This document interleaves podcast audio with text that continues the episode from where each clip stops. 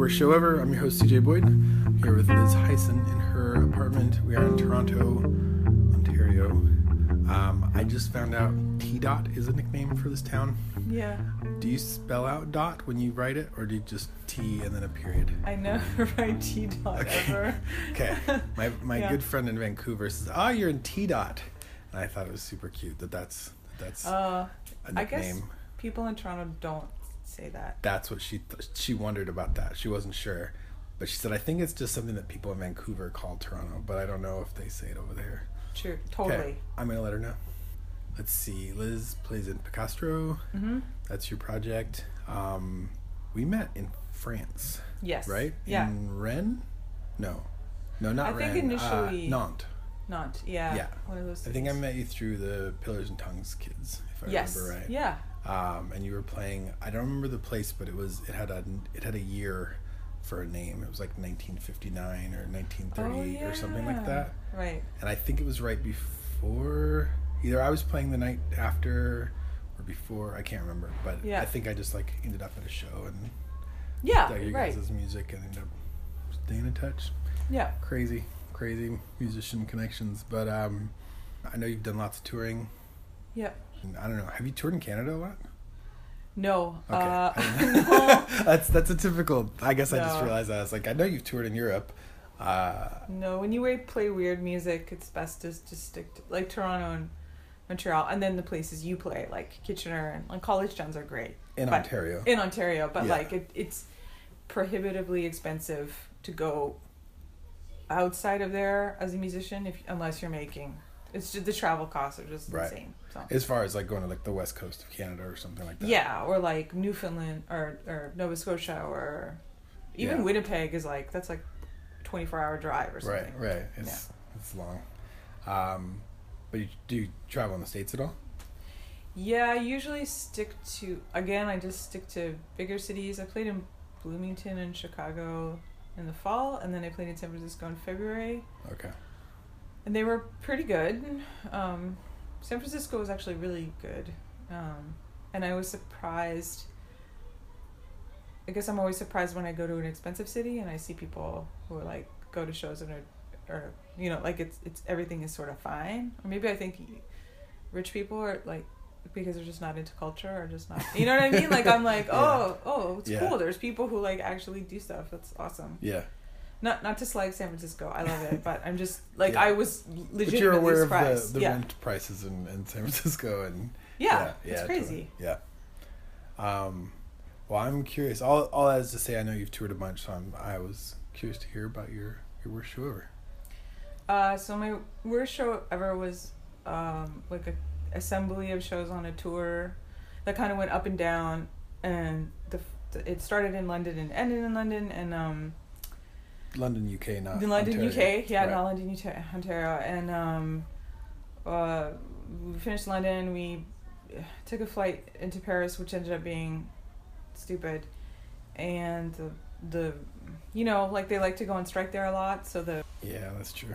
we took a cab from the airport because the transit was on strike and then found out later that the the metro or whatever had just started running again. Like it just was stupid right? So the whole thing was like we just wasted a whole bunch of money.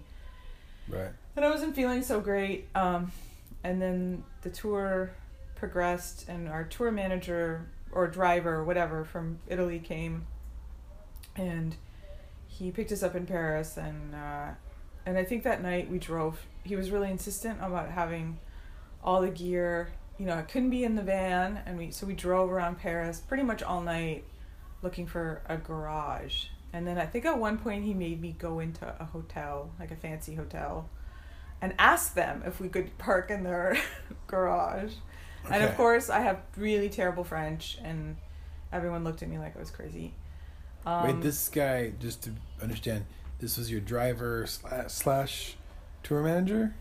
Yeah, I don't know if he actually did any of that. No, he helped with merch a couple times. Like I think he was mainly the driver. Okay.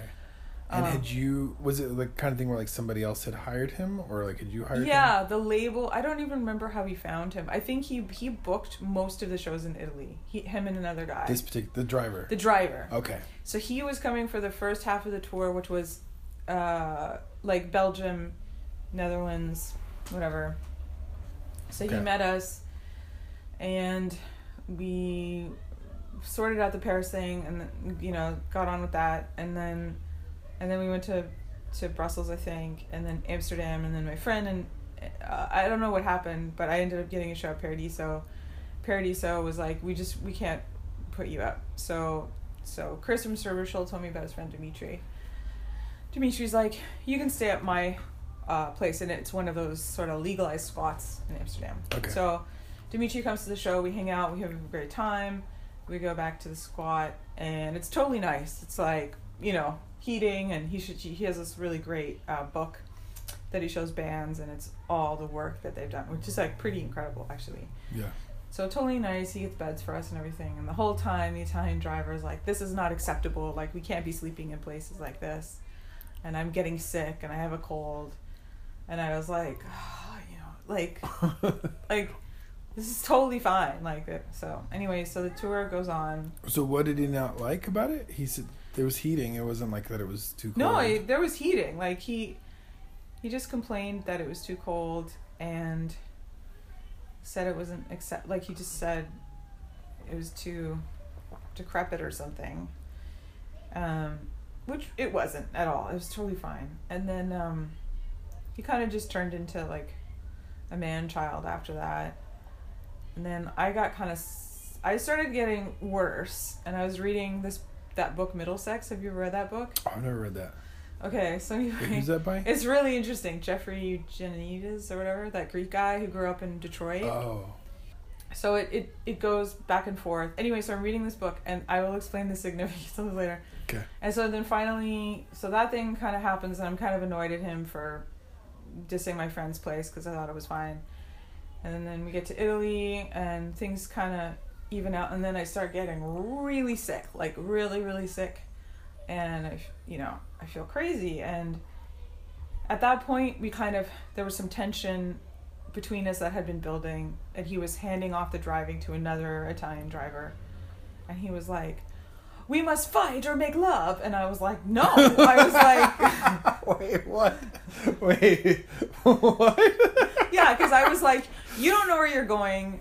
Like every day we got into the van, he would. So this was before people had uh, GPSs everywhere. Right, right. He would stare at. We would have to sit in the van wherever we were for maybe an hour. I felt like an hour, and he would stare at maps. And I realized in hindsight he was memorizing all the roads. Okay. And he would always stop a woman wherever we went and ask her where a certain street was, but then he would say, She doesn't know what she's talking about. And we were all like, Well, then why did you stop her? Like, so, like, like he would only stop women. kind of.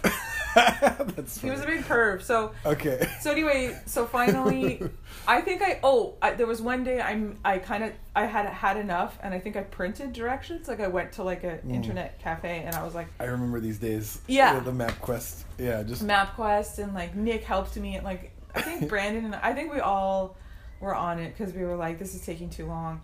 So I, I- maybe I partially created the tension or we all did. I don't remember, but he was like basically telling me that I was being too difficult and he was sick and blah blah blah because he had a cold or something. And then uh, and that's when he said, "We must fight or make love, or whatever." And I was like, "This makes no sense to me," but like, you're so creepy. I'm just like Yeah, I'm assuming it's not just like a translation problem, right? Is that a saying in Italian or something? I don't know. I don't know. Like- he was just like, he was But he was serious. Like he was kind of serious. Uh, He was just saying, our like it was very fraught because I I can be sort of blunt and stuff, and then and then we got to Italy, and then we had to stay in an apartment that him and the other booker found for us in Turin, which is a totally nice city, but we were there for a long time. And there was one day where I was walking around the market, you know, like the farmers market. They don't call it that in Italy; it's just the market yeah. and there was like um, a goat and it was hanging up with all the blood like with all the sorry the fur still on it and it was um, you know it like split in half basically because italians need to see the whole thing like they need to know like they basically need to what what the gender it was what farm it came like they you need you know they don't buy things in styrofoam. So I was like looking at this thing and I was like, man, that smell is crazy, and I want to barf. And I'm reading this Eugenides's book, and it's about this woman, and she's like, man, I, I, I, I'm turning into a wolf. Like all of a sudden, I smell something, and it makes me sick. And so she she goes through the whole thing. Sort of by the middle of the tour, I'm like, you know, I haven't gotten my period once, and like this is it was supposed to happen two weeks ago. Wait, how long is the tour at this point? It's at least two weeks, but it had been like a month since I'd gotten it. Okay. And so Nick was like, "Oh, you're probably stressed out." I'm like, "Yeah, you're probably right," but then the smell thing was really pronounced, and I was just feeling like just not like myself. And so there was one day right at the end where the drivers were about to switch off, and he was like, "What's what's wrong? You seem really like sick, like you're getting worse." And I just said, "Oh, I I said I'm I'm I'm worried that I'm pregnant." And I I I wandered around Turin. I remember looking like I'd go to the you know, whatever they call it, the apothecary there. Yeah. And then I tried to find pregnancy tests and they don't have them because it's a Catholic country and I was like, Oh Fuck. shit. So I was like, I, I don't even know. So because I like red wine so much, I was just drinking and which really doesn't make you feel any better. And then I said to him, you know what, I'm sorry, but I think I'm pregnant and I'm I'm not sure. And he said, Well now you've really killed my libido. Oh my and I was like, You are the just like the worst person ever. So Wow, I don't think that's ever been said before. Yeah. To, to respond a response that I might be pregnant. Yeah. It's like ah, that's a boner killer. yeah. I kind of Totally. don't want to fuck you now. Yeah. Sort of. Yeah. Like, yeah, sort of. What does that mean? Yeah. So I was like, oh, this is like the worst guy ever. And then I was like really upset. And then, um, yeah, I just I just kept getting sicker and sicker. And then I remember the la- one of the last shows was in Bologna. And do you remember that band? They're from Baltimore, Oxes maybe. Anyway, one of the guys from Oxes ended up in Bologna, and his girlfriend was Italian, and she came she came to the show, and she was like, I'm gonna take you out to this restaurant, and it's really good. It's like Sicilians run it, and it's really good, and um, their specialty is fish. And I was like, okay. And I was like, well, you tell me what you're gonna order, and I'm gonna get the same thing as you. She was like, oh, you got to get the linguine with clams, and I was like, yeah, that sounds good. So it came, and I swear to God, it was like the most delicious thing ever. But I was like trying not to vomit, and then I remember Oh. that was the point where I was like, something is really, really wrong. And then uh, the tour went on, and, and then it kind of got sad. Like we went, we went to Prague. Actually, th- no, we went to Tabor, which is like a town. I forget. It's close to Prague, and it was great. But it was just like you know, you kind of move away from like the hotter climate. You go to, and um, and then we had a show in Slovakia, which was also really no Slovenia, Slovenia, 'cause close to Italy, and it was good. Um, but at that point of the tour, it was a town in Italy that we had to stay in before we went crossed over into Slovenia. I think there was no show that night, and it was a squat. We had to stay in a squat.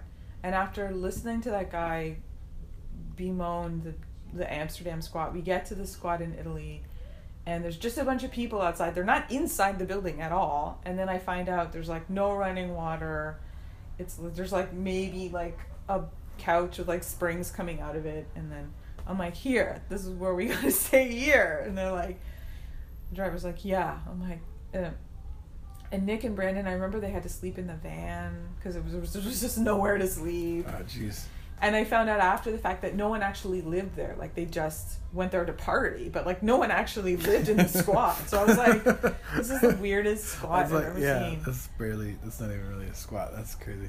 Yeah, and Yeah. then there was this woman there who like was kind of, you know, enchanting to to all the guys and was really cozied up. This was the second Italian driver we had, who was much different and much nicer than the first one. Wait, just so, but so both of them had booked the tour, Yeah, yeah, and so then they would like take like one was the driver for the first half, and the other one yeah, was the driver for the second half. yeah. But they and but they booked the thing together. They booked the thing together, and the Okay. first driver was like, "Oh, you got this squad in It- Italy. It's amazing," and he was going on and on about how amazing it was. And then we Okay. get there, and it's a total shithole. And then this woman was like, "Oh, you know, or you're going to, uh, oh, Isola. That's what it was called. Isola. It's beautiful. It's a beautiful town in Slovenia, right by the water.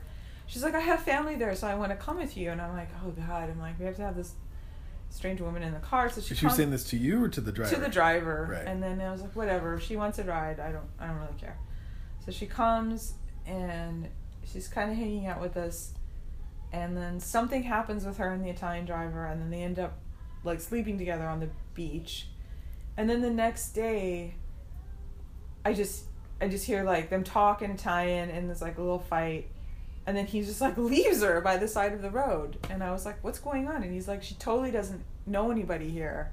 She just lied because she thought she could like come with us on the rest of the tour. And i was like i was like no but also like that's a little harsh. Like we should take her to the bus station or something. Like Right. like that's kind of crazy. And then that was like and i remember i had a really good time too because they gave me um see it was like i'm a terrible mom how much drinking i had did but so i i had some slivovitz and some what else did he make me oh it was just the best like it was like a couple ran this place and there was this total family vibe i loved i loved the slovenian show so much and then and then we stay at the Wait, what's what's Celebrowitz? What's that? Slivovitz is like a kind of brandy like uh, grappa. Like, uh, you know, has that. Like what you have at the end, and you. Like every country has it. Like my dad's Albanian and it's rakia. It's the same thing. It's Okay. like it's usually from fruit and it's it's clear Okay. and it varies from like moonshine tasting to like like pretty good. Okay. And the rakia in Serbia is amazing. Like the Albanian is kind of shitty, but the Serbian stuff is like really good. Okay. So you can also buy it in Serbia. Like my friend who is Slovenian was living in Belgrade and he kind of hooked me up for a few shows. He took me around and if you're ever going to the markets in Belgrade, he said that the stuff you buy in the market, some of it is good, but some of it will make you blind. I've heard that about certain moonshine, but Yeah. I don't really fuck with moonshine or alcohol generally, so I, No. I've not been in danger of that. But uh, okay. So, Yeah, But so, so- wait, going back, you were so you were saying, so you drop off. He just leaves, He just leaves This this, woman there. Yeah. and but like presumably she's gonna like hitchhike from there somewhere. I guess I guess so. because that's all she can do. I guess so, yeah. But you were like already back in the van and driving away when he's explaining what happened. Yeah. Okay. Yeah, and he had very he ended up I mean, we're still friends. He ended up actually moving to England for a while, but but when we initially met him, his English was it was okay, but not amazing. And I mean, in all fairness, like my Italian isn't very good. You know, Right. like I don't really expect people to speak English. But you're saying there was some But there was some Language language, barrier, barrier, and like I think he is a he is a very nice person, but I I I was kind of confused about the harshness of it, I guess. yeah. and then the rest of the tour happened. Uh, the last show was in Berlin, and that was. I think at that point I was like so sick that I couldn't take like I I wasn't really drinking and I couldn't eat that much. And um it was one of those things where we got back to the promoters. The promoter was putting a, his up us up in his apartment Yeah. and I was like, you know, we we got to fly back to London tomorrow because we have to catch our flight to Canada. Like, like it, it, it was very, very precisely timed. Right. So I was like, so can you like set the alarm or tell us how to set the alarm so we can get ourselves out of here?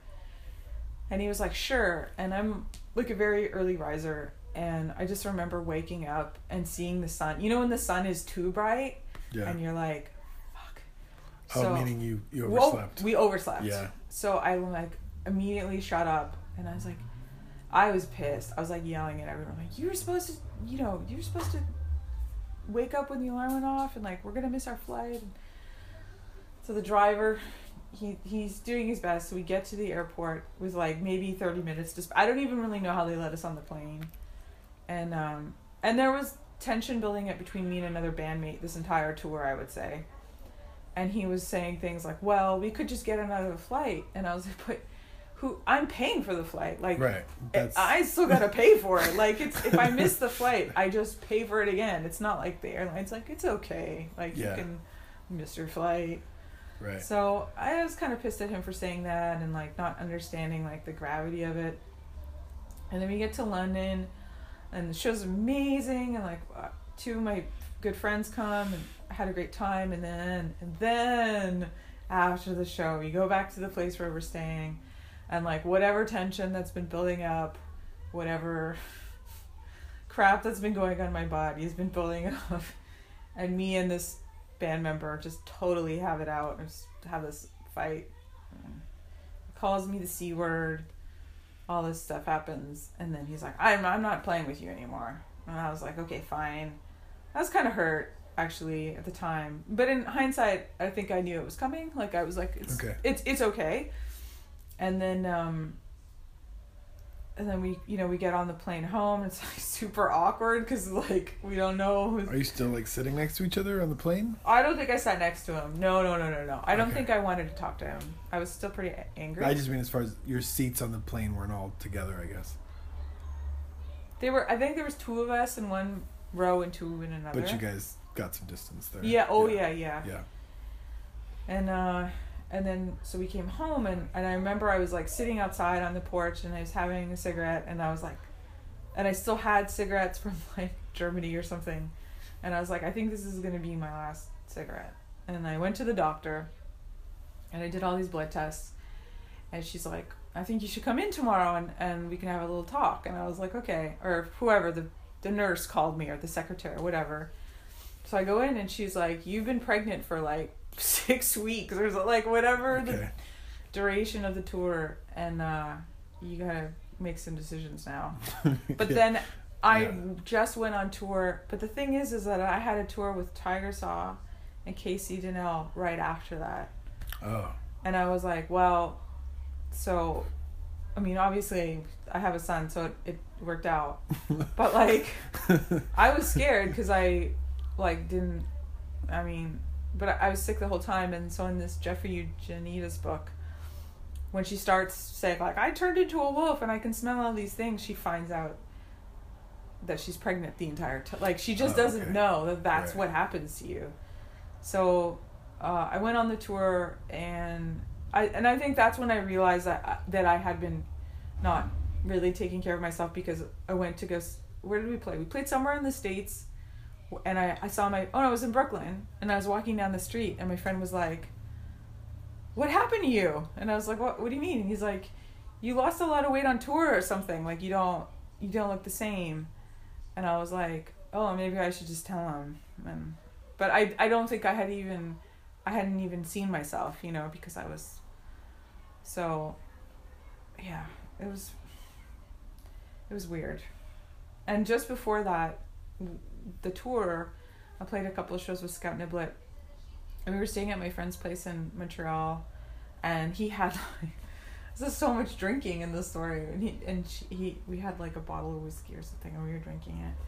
And we were talking about like what what would happen if we had kids. Oh, that would be so crazy. and then like, and then I Wait, remember this is after you already know you're pregnant? no, No, this is before. before. Okay, Way right. before. Probably like right around the t- and then and then I saw her at the end of the tour with Tiger Saw. Um, no, I was somewhere in the in the middle and I said, "You know, remember that thing we were talking about?" And she was like, "Yeah." I said, "Wow. That, that's what happened." and she was like, "Oh." And and and then I had a bit more of a scare too because I stayed at this house in Seattle. The guy that put on the show for me was like, "You can just stay at my house for 3 days or whatever." I was like, "Okay." And it was a really nice house. It was just really big and you know, maybe like a bunch of people lived in there. And then I found out afterwards that one of his roommates had TB. And when you're pregnant and your chance like and you're exposed to TB, like just like everything, it's like your immune system is a pre- you okay, I didn't know this. yeah, it's So kind you're, of you're more you're more likely to get TB if you're You're more Supposed to likely to catch pregnant? it because your immune system Okay. is suppressed. okay. So you're kind of your your risk for getting. That's why it's bad for pregnant women to get like the flu because it just it it just explodes into other things. Right. So he told me after the fact he was like, by the way, my roommate had TB that whole time you were in the house. and I was like, oh, okay. Um, and then I, when I came back to Toronto at the end, I, I mean, in retrospect, I think all of the doc, like I ended up at, with a midwife, but I think in retrospect, they must have all thought I was the most negligent person ever because I was just like, yeah, yeah, I'll, I'll do that later. Like I, I wouldn't, like I got tested for things, but I think I was so, I was so shell shocked that I didn't really know what any of it meant. And Okay. yeah, in hindsight, I think they probably. And then I said, "Oh, by the way, I stayed at this house, and there was some someone had TB, and I maybe I should get tested for that too." And they were like, "Oh my god, like another thing that you've done." like, so, so that was like, the tour in itself wasn't bad. It's just there was a few things where I was just like pretty stressful, and Yeah. now I think it was probably better that things unfolded in that way because if I had known, I probably would have reacted in some other way. But you know, I went on the second tour and and it was it kind of worked out because I was I was like the designated driver and um I went to bed. You know, it it for some reason I had insomnia for like a long time and then after I got over the initial morning sickness, Yeah. I actually slept really well. Okay. So on the plus side, I mean, I was on tour, but I was just playing and then I'd go to bed, and it was great. Like I didn't, I actually don't remember.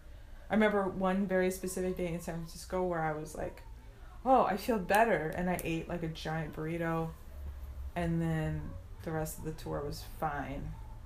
Um, I mean, we did play in Odessa, Texas. Have you ever played there?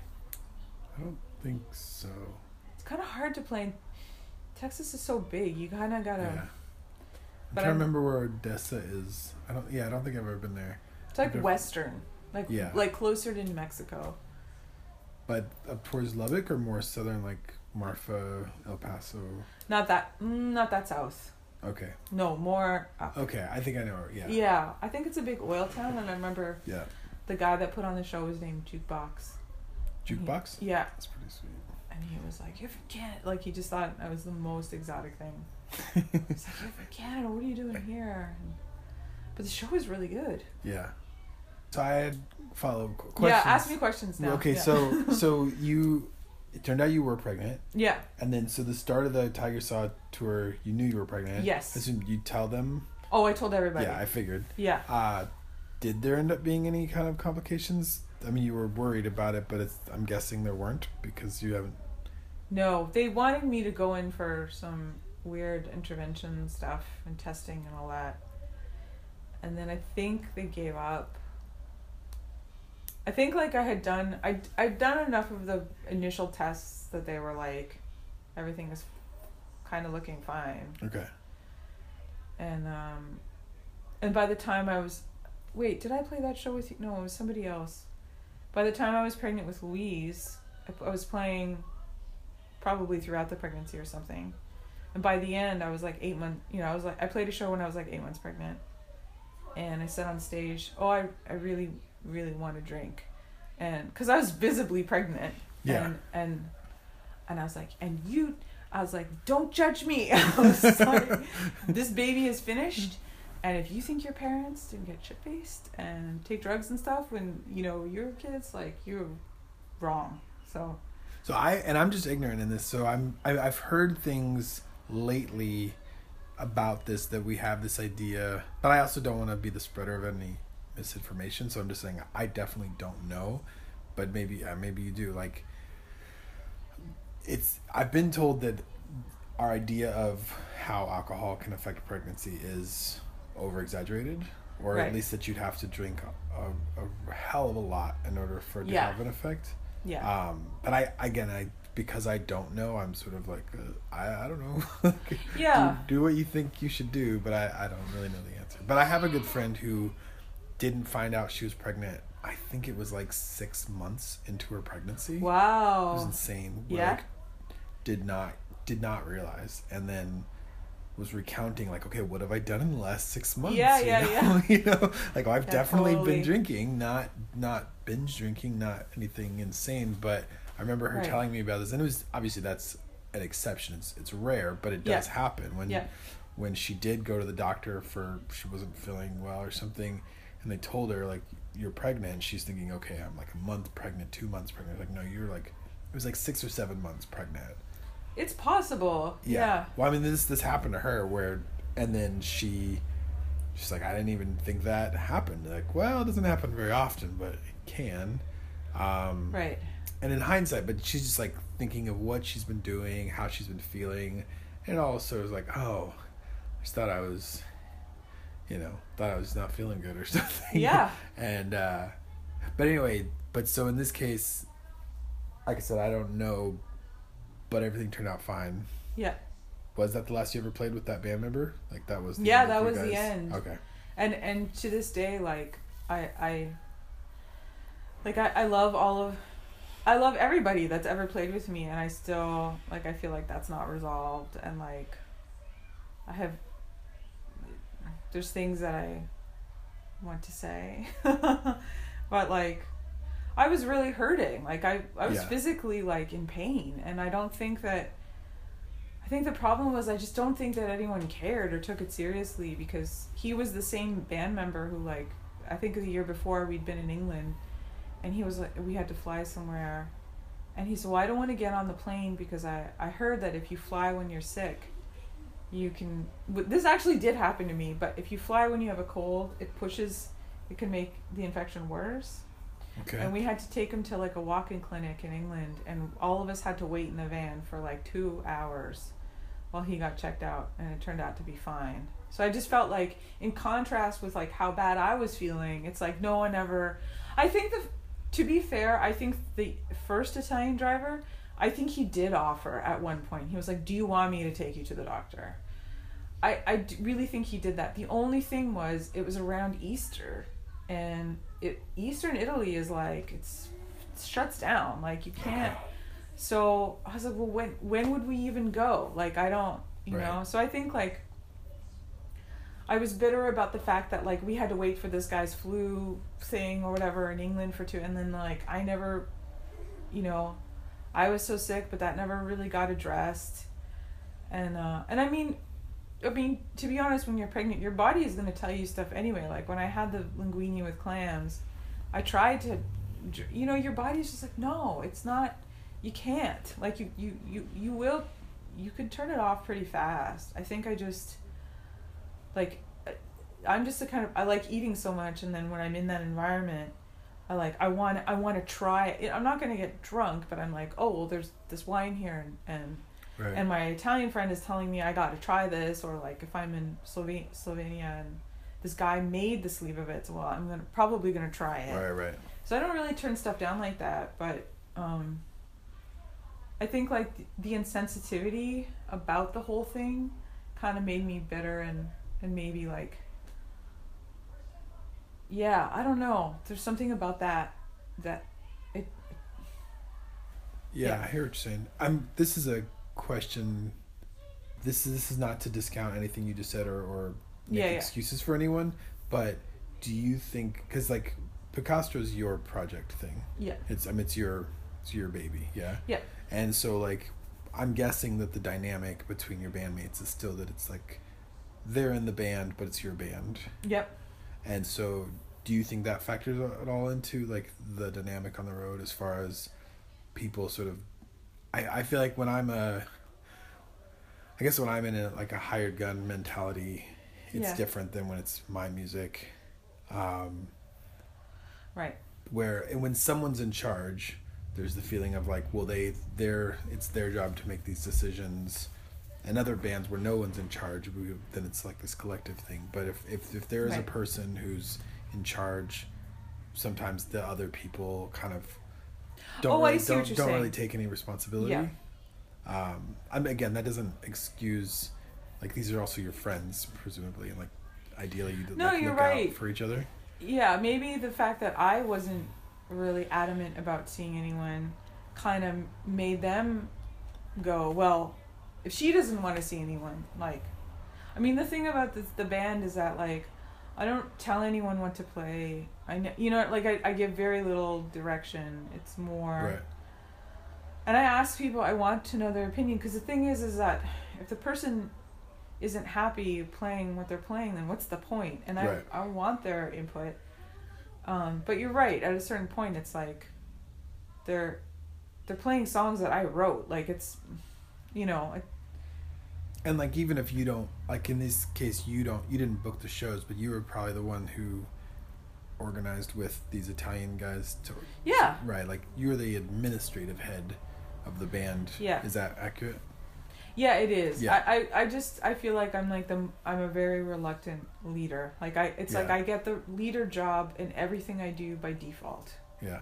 because no one else wants to do it. But like I really really hate it. Yeah, I hear you. Like when someone bosses me around, I'm like, yeah, totally. Like I will do whatever you say because I just don't want to. I just don't want to do it. So, Right. but no, you're right. I guess I could have been more pers- like I could have just. Well, I'm not so much even saying you should have done something else. I was just more asking about it. I'm in terms of like how these things come about. I was I was thinking of another conversation I had with somebody on this show, um, Jolie Holland, who's a singer songwriter. Yeah. Very familiar. I don't know if you know her at all, but um, Yeah.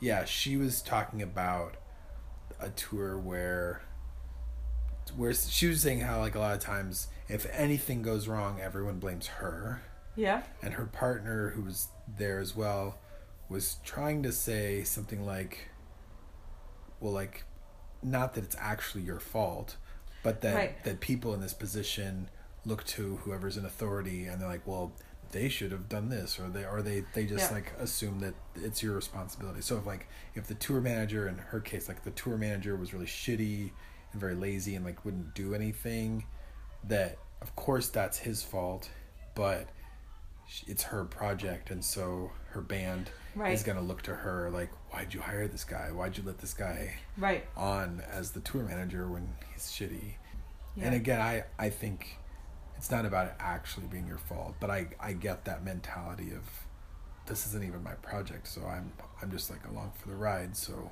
hoping that Yeah. someone else is sort of making the decisions They're all, but they're all hard decisions. Like you, yeah like I've I've been with, like I, I did have like a bigger agent in Europe, and I just got ignored. Like it, it on paper it looked great, but like. Who wants to be like the 30th band in a mass email that goes on a roster that goes out to right Like it doesn't matter. Like you can make these decisions and people look to you. But yeah, I mean, I, I don't know. I've like learned over the years that like it's not it's a combination of things that you have to get. And also usually if people ask for you, they're going to do a pretty good job, you know, cuz like Right. sometimes I'm like why am I going out of my way to get a show here when like I could just go over here. It'd be easier, you where know. somebody is asking like requesting that you play there Yeah, if someone requests that I play somewhere, it's different than. Although at the same time, I actually learned from you like to to ask for some guarantees in the U.S. Just because last time I did that, it it, it didn't totally work out. I mean, and, and I had a good time, and I I- really enjoyed it, but I last time you did ask for guarantees or that you didn't I didn't ask. Two people asked me to play shows, Yeah. and and I did them, and they were in the Midwest, and but I I felt like I could have asked for, like a modest guarantee yeah to cover my costs, and that probably would have saved some, some like bitterness on my end, or right you know I'm just I'm slowly learning, yeah uh, because you know and I know that a lot of these places like don't have any money, so you can't just make crazy requests. Yeah. Or Yeah. I remember once I played a show with Marissa Nadler in Michigan, Mhm. and she was upset that there weren't more people there at the show. And I was like, "It's Michigan. Like people, like people Yeah. in Michigan are awesome, but like they just don't have that much money. Like you can't, you. It's it's it's me. Of course, it's great to play in Michigan, but like, you know, maybe they maybe they're like trying to feed their kids, or maybe they need to like go to work the next. Like maybe there's probably tons of reasons why they won't go see your show yeah but it's it's like I've gotten calls from other friends who are definitely more successful and like that they play music as for a living and they'll call me and they'll be like, "Oh, I'm playing in this town in Texas and there's 50 people here," which is for a lot of musicians is pretty good. And he and I don't want to say who it was. And I was like, "Well, what are you doing in Texas?" I was like, "What? Like you, you could you should play in like Austin or maybe maybe one other city, but you don't need to play like four cities in te- you know like Yeah. scale it back." So I've learned certain things over the years about touring, and I would, and I know my, I think my friends have too. Like they definitely, I've even noticed like friends who are, uh, you know, like you know that that almost major label type musicians, and they've, they'll skip over certain things or they'll you know. It, or maybe just we're getting old. I don't know. Sure. Nobody wants to play like Toledo and then Cleveland and then well, I'm I'm the exception. I do No, want to play all those places, Yeah, yeah. but I also temper my expectations. I try to make sure Yeah. if I'm playing Ypsilanti on a Tuesday, yeah, I I know what I'm getting into. Ideally, you know, like uh, Yeah. we we've and it's I will say I still fuck up sometimes, and I show up to the venue and I'm going back over my notes or the email or something. I'm like, oh, I didn't ask this person about the money situation. I didn't ask for a Oh. guarantee. I didn't check to see what the deal was. Like that still happens occasionally, but I I try not to. You know, it's like now it's Yeah. occasionally I'll just miss it, but usually in that situation, if I know I'm playing a small town on an off night or something, I just ask like, hey, what what even if there's no guarantee, like what would you expect? What what can I what can I reasonably oh, hope Oh, I for? You know, just to get a sense. And if it's if it's not worth it, if it's so little that it's not worth it, then don't do it. And that's Yeah. always an option. And there's there's times, yeah. I think I just recently where was I? There was some show where the guy was like really stoked to put it on. Oh, I think it was in Ames, Iowa.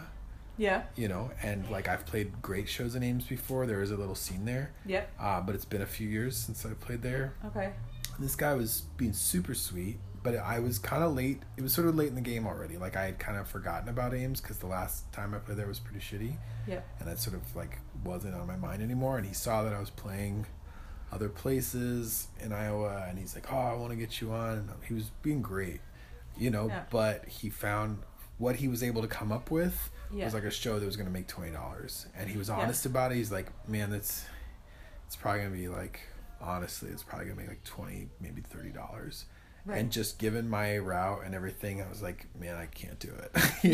You know, yeah. thank you. You've been amazing. And I, I, this is not nothing personal, but when I think of, I know I can picture myself like being there going, why did I book this show? Yeah. Where like I'm playing in a bar where it's loud and there's like a few people here that are stoked, but it's in happening in this space that's mostly indifferent. And Yeah. then that just being unpleasant anyway. And then to make $20, I was like, I'm going to just wish that I hadn't done this. yeah, So rather than regret it, I'll just not do it. And you you can do that. It's fine. But I but usually if it's in that case too, it was a little bit out of the way. It was like I think I was coming from Quad Cities or something, heading to no, or yeah, I think I was going from Quad Cities up to Minneapolis, and so it would have been kind of a diversion anyway. right, And it just like it it w- literally wasn't worth twenty dollars. yeah, yeah, But uh, other times, I, I would just be like, oh, it's right on my way. I'll play a show in Canton, Ohio for $30, knowing it's a $30 guarantee, yeah, which is really pathetic. But, Yeah. but knowing that it's right between, say, Columbus and um, Akron, these are super short drives. yeah. I'd be like, cool, I'm going to do one show in Canton that's going to be for And do whoever's they- there. You, they put you up. They do not. Hmm. I'm in a different situation there because I have a van that has a bed in it. Oh, so I don't yeah. really. In Europe, I have to worry about it, but in, in the states and Canada, I don't really worry Oh, about yeah, being yeah. put up. Um, I actually, a lot of times, even will sleep in the van even if I have an offer because it just Easier. it's just easier. Yeah. Have you heard that there's this uh, podcast called The Sporkful, and there's one with Patti LaBelle on it, Okay. and she she she because she toured at a time when she would just get treated like shit, and she they wouldn't let her because she's black. They wouldn't let her in. She uh, had to cook her own food and stuff, and Okay. so she still does it. She still brings like her little spice rack and like, okay. and she makes her own dinners and stuff. In her like she has an RV or something. I don't know. She no, she stays in her hotels and stuff. Oh, she okay. makes her own food. Oh, she I see. She still does. She Yeah. won't. And like, and she explained why. Because every fall I go, I hate pumpkins. Like they taste like nothing. I don't want to make pumpkin pie. And so she was explaining because she sold a lot of these sweet potato pies at Walmart. And she was explaining wait, wait, wait. like the rationale. sells sweet potato pies. Yeah. I didn't know that. Okay. Yeah. And she was explaining, and I was like, this totally makes sense to me because a sweet potato tastes way better than a pumpkin. You Yeah. would want to put it in a pie. You don't want to put a pumpkin in a pie. No, I like pumpkin. Yeah, but it, it You don't. That's fine. it doesn't taste like much. So she explained the whole thing. Anyway, it's she, her thing with food was really, and touring was really interesting. But man, I don't know how she. Yeah, she toured at a different time. If I was doing this podcast like 40, 50 years ago, it would be a really different thing. And I would, Totally. I would love Yeah, to hear yeah, those yeah. stories too. Yeah, I've heard some crazy stories. Like Charles, Charlie Mingus um, wrote an autobiography called, uh, what's it called? Like Tales of the Underdog or something like that. I Something haven't with- read that one. I heard is really good. Yeah, I've read just parts of it, but there's a story in there where he's talking about. I think he was. I don't know if he was married yet, or but he was seeing this woman who was white, and they were traveling. He was playing in Red Norvo's trio, and they were traveling through the South, and they got instructed that like, Red Norvo's white, and that like his Yeah. either wife or girlfriend, partner, whatever, needed to sit up front with Right. Red, and that he should sit in the back and Yeah. that if they didn't do this, that cops would definitely stop them and maybe beat him. Wow. Was what he was told. And so Wow. they decided not to find out the hard way. Yeah. And they they just did that. And uh, yeah, it was a trio.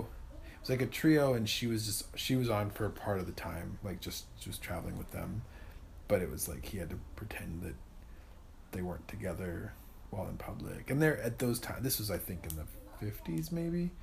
Um, there were also shows where they'd show up and there was confusion about like because Red Norvo is white, Yeah. there at the where there were still clubs where it was like either just white or just black. Yeah, yeah, yeah, And exactly. so having a mixed band, yeah. there were places where that didn't fly. Yeah. And they were like supposed to play the show and then they're like, Yeah, your bassist can't come in. Yeah, yeah. they're like, Well, we can't play a fucking show with our Yeah, bassist yeah. asshole. You know? I can't even imagine that shit. Um, Have you talked to any women on this podcast that felt like they were uh, in danger driving, like by themselves or anything? um Because one, danger driving. because I remember once when Leon was a baby, uh, we drove down to Austin for South by Southwest, Yeah. and I stopped in Arkansas to get some gas, and I went up to pay, and the woman said, "Are you driving by yourself?" And I was like, "No, someone's in here." She's like, "Oh, if I were you, I would be driving around here by myself." Okay. I was like, okay, I don't know, like, I never really feel like I know that there's there's pockets of this United States that I stay out of, but like, Okay. I've never really felt like I was in danger Right. anywhere. So I don't think on this show I've definitely talked to women who feel less comfortable touring by themselves in general. Yeah. I mean, yeah, I've had that conversation with folks. Liam, I got the Um, but I think more on the like racial side. I mean, I I know there's what's this, the town Vidor, Texas. I think it's it's either right on the it's on right on the Texas Louisiana border. I always forget if it's Louisiana. Or, I think it's Texas. yeah, Um, my friend Leslie, who grew up in Louisiana, yeah, told me about uh, stopping in this little town, Vidor, yeah. to get gas. And at the gas station, there was a sign that said, "Niggers better not be caught in Vidor after dark." Whoa, And you know, she she like got out, was about to pump her gas, saw that, and was like, "Okay." And she's white, yeah, but was like, "Okay, no, yeah, I'll, I'll go to the next town." Thanks, yeah, yeah, you know? yeah. And uh, later, years later, she told me she like was. I think she met. She just met somebody. I don't remember if like through work or what, but like just met through met someone who happened to be from Vidor. Yeah. and she's like, "Hey, so uh, I only have one experience of Vidor. Uh, this is what happened." And the lady was super embarrassed. She was like, "Yeah, that sign was there my whole childhood. Like somebody would take it down, and it would just be right back up the next day." And Wow. you can see why I got the fuck out of Vidor, you know, that kind of thing. But um but yeah, I remember I haven't experienced that directly. I mean, I there's been times when I'm it was funny actually you said you there's parts of the states you avoid. I don't. I I still go to all the parts of the US, but there's definitely times when I'm on guard. I mean, if I'm in the panhandle of Florida and I see just like every, you know, 10th house has a Confederate flag, I'm Yeah. I'm definitely keeping. I'm not gonna stop. I'm, you know, I'm gonna Right, just, right, I'm just gonna keep keep going if I can. Uh, but, or even worse, actually, is Confederate flags when you're not in the South. Yeah. If I'm in like Idaho, or God, I was recently it was in like Oregon, and you see Confederate flags, and you're like, okay, that's. You're really committed to this premise. It's not Yeah. just like this is what's been around, but this is something you're you're bringing with you.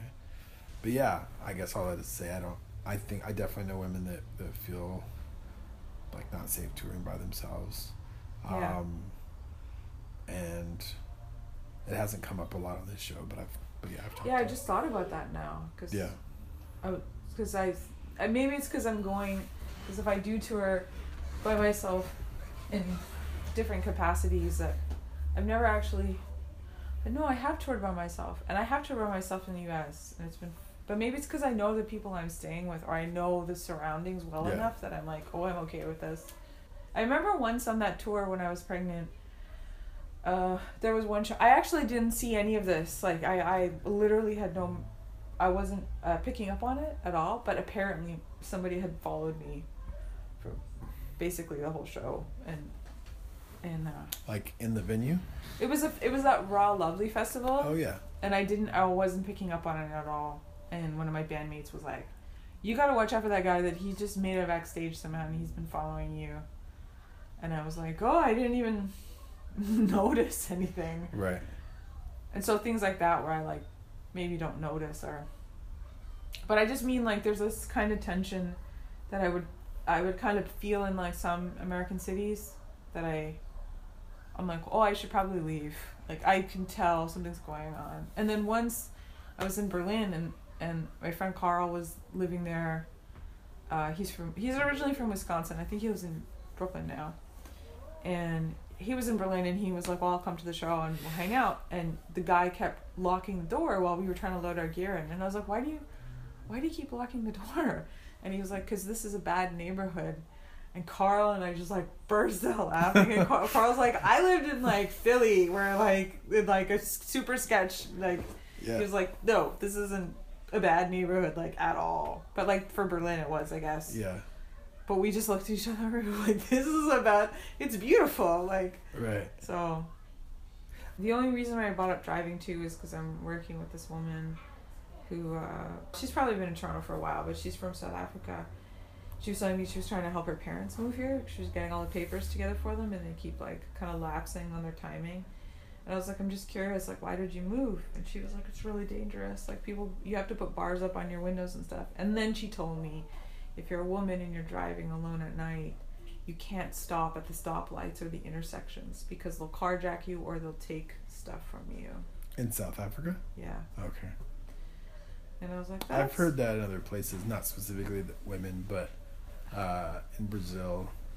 I was in Rio de Janeiro one time, and people were saying you don't stop at certain, not the whole city, but just like certain neighborhoods where people didn't stop at stoplights at night. Yeah. You stop during the day, but at night people tend to just like that's yeah, it's No, I, I mean, I don't think I'm ever going to tour there, but I, in general, I have, I, I would have a hard time going to places where, and even like parts of Eastern Europe, like I kind of know the scene kind of, or I feel, I don't know, I just feel like, I like Eastern Europe a little bit more than Western Europe because I feel, well, maybe it's because my family's from there and I feel like a little closer to it, but I do, I think I, over the years, I've gotten really disgusted by like just this sort of like blind affluence in Western Europe. Like I'll just be walking around Brussels and I'm like, wow, there's a pair of children's boots that cost two hundred euros. Like what kind Right. of moron buys like like what the fuck is going on in this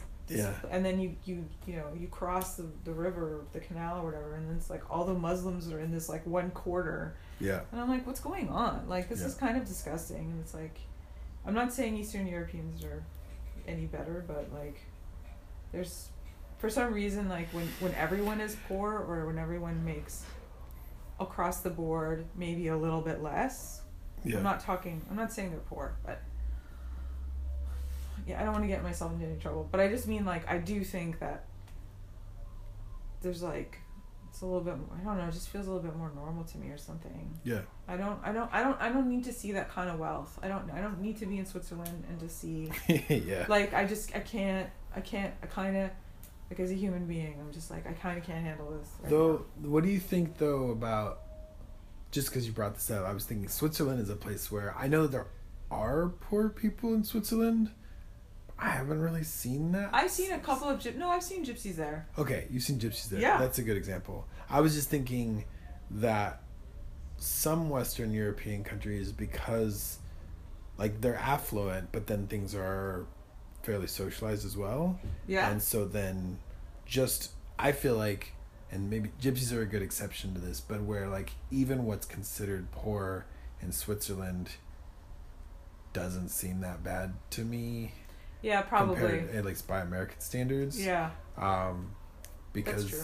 yeah and i don't know i again i'm also a little bit sheltered like i mean when you're touring you don't always Yeah. see everything obviously and there's times like in switzerland or sweden or norway where i've thought like the punk kids here are like super fucking fashionable Yeah. like the the kids that i Yeah. would think of as like the the equivalent in america would be like actually poor punk kids that these kids have like they're like designer punk Yeah. um and like still sort of somehow seem very i don't know not just like good looking but in this like polished way Yeah. like where where things are it seems like they're fine they're like really okay yeah. We played one show in Aarhus in Denmark, yeah and they were Yours. like, "This is a this is an anarchist venue or something." And then we found out later that they the reason they were open was because they were subsidized by the government. yeah And I was like, "You can't be an anarchist establishment." Like get money from your government. Like, doesn't make any sense. But they were they were like that. They were like very fashionable, yeah but kind of high end. yeah like, denmark it's like and and part of this is just cultural i think that europe mean including denmark especially the, the scandinavian countries i think that even what counts as as poor is is not that poor No. and then and then i i feel like a bum when i'm in europe because i i mean just for in terms of dress like i don't have any Yeah. like i look around and i think oh wow well, they I were kinda- more tailored. I think the clothes are tailored a little Yeah. better. yeah Yeah. No. Yeah, I don't mind. It doesn't bother me, but it's I I notice every time I'm in, especially like Scandinavia, where I Yeah. think like in the states I can kind of blend in as just like a regular dude sometimes on the street, but here I stand out as like I think that guy's homeless. Yeah, yeah, yeah. Totally. yeah, Yeah. No, he's not wearing like a three hundred dollar pea coat, you know, or Yeah. something. Yeah. yeah, Yeah, no, I can see that. I did buy a ski jacket last year in Germany because I I played some shows in England and Leon came with me and we visited his friend in Germany and I have to say it was like it was it was really comfortable and like yeah, it was really I had to go for the well-made German clothing item because I'd been buying just like random vintage winter coats for twenty dollars for like my whole life. yeah, I was like, I think it's time. And they bought. the only thing is, you kind of look like a loser in England because everyone there wears like a pea coat or like a like a trend. Like they wear like a different style of coat. So if you wear a ski jacket in England, you look dumb. oh, okay, Yeah, it's like it doesn't it doesn't work. okay, But uh, the only thing about England though, on the flip side, is that it's like a damp cold. And there's not a lot of central heating in some of the old buildings because they just can't do it, which is fine. yeah, But they act like nothing is wrong. Like I'm like, this house is freezing, and then Right. like I have no idea what you're talking about. Okay. I'm like, oh my god, it's freezing in here, and like, can you just put on like a radiator? Like, and they're just like, I have no idea what you're saying. huh? Do you think they're fucking with you, or do you think they just don't notice? I don't think that they notice. Yeah, I get I think that. they're used I- to it. Yeah, I think I think yeah, it goes a long way. We you get used to something and then it's normal. But I I mean I think you know I've been in the deep south in the in the summertime, and I'm amazed that people are just living in a place where the air is thick, where like Yeah. it feels like I'm swimming. feels like you're inside a dog's mouth, and people are just outside playing frisbee and like doing whatever. And I think this is insane. Because they're used to it. Yeah, they're just used to it. It's Yeah. it's, it's their normal. I can almost, yeah, I know. I hate to say it, but I can almost get used to the heat more because it's just, I'm more comfortable. But, I'd go heat over cold for sure. Yeah. But I'm still saying, yeah, there's there's extremes. I don't, uh, yeah, I know. I remember once because we were, we were going to South Carolina and I was like, well, maybe we'll come in August. And my friend at the time, he lives in London, England now, but he was teaching in North Carolina. He was like, people in the Carolinas go where you are in August. You don't come here in August. I was like, Yeah. oh, that's true. Yeah. And then um, my friend was telling me him and his family went to Egypt in the summer one year. And he was like, when I first got there, I was like, wow, everyone's walking like really slow. And then he was like, you know, hustling. And then like in 10 minutes, he was just like covered in sweat. And Yeah. he was like, yeah, that's why people move slow because they can't. Like, Yeah. so, because one guy in the South told me that too. Like, I was like, what? do- I was like, what do you mean? Like, what? I was like, people don't sound so laid back. Like, I, I love it. It's so nice. And he's like, cause it's too fucking hot. And I was like, oh, okay, that makes Yeah. sense too. Totally. Well, I should get these kids you should get into bed. do the, the stuff. Yeah. The parenting Thanks for, stuff. thanks for This episode of Worst Show Ever was made possible by the Patreon pledges of Dewana Fryman, Meg Roberts, Christina Perez, and Evan Quayberg. If you'd like to support this endeavor, please go to patreon.com slash worst show ever.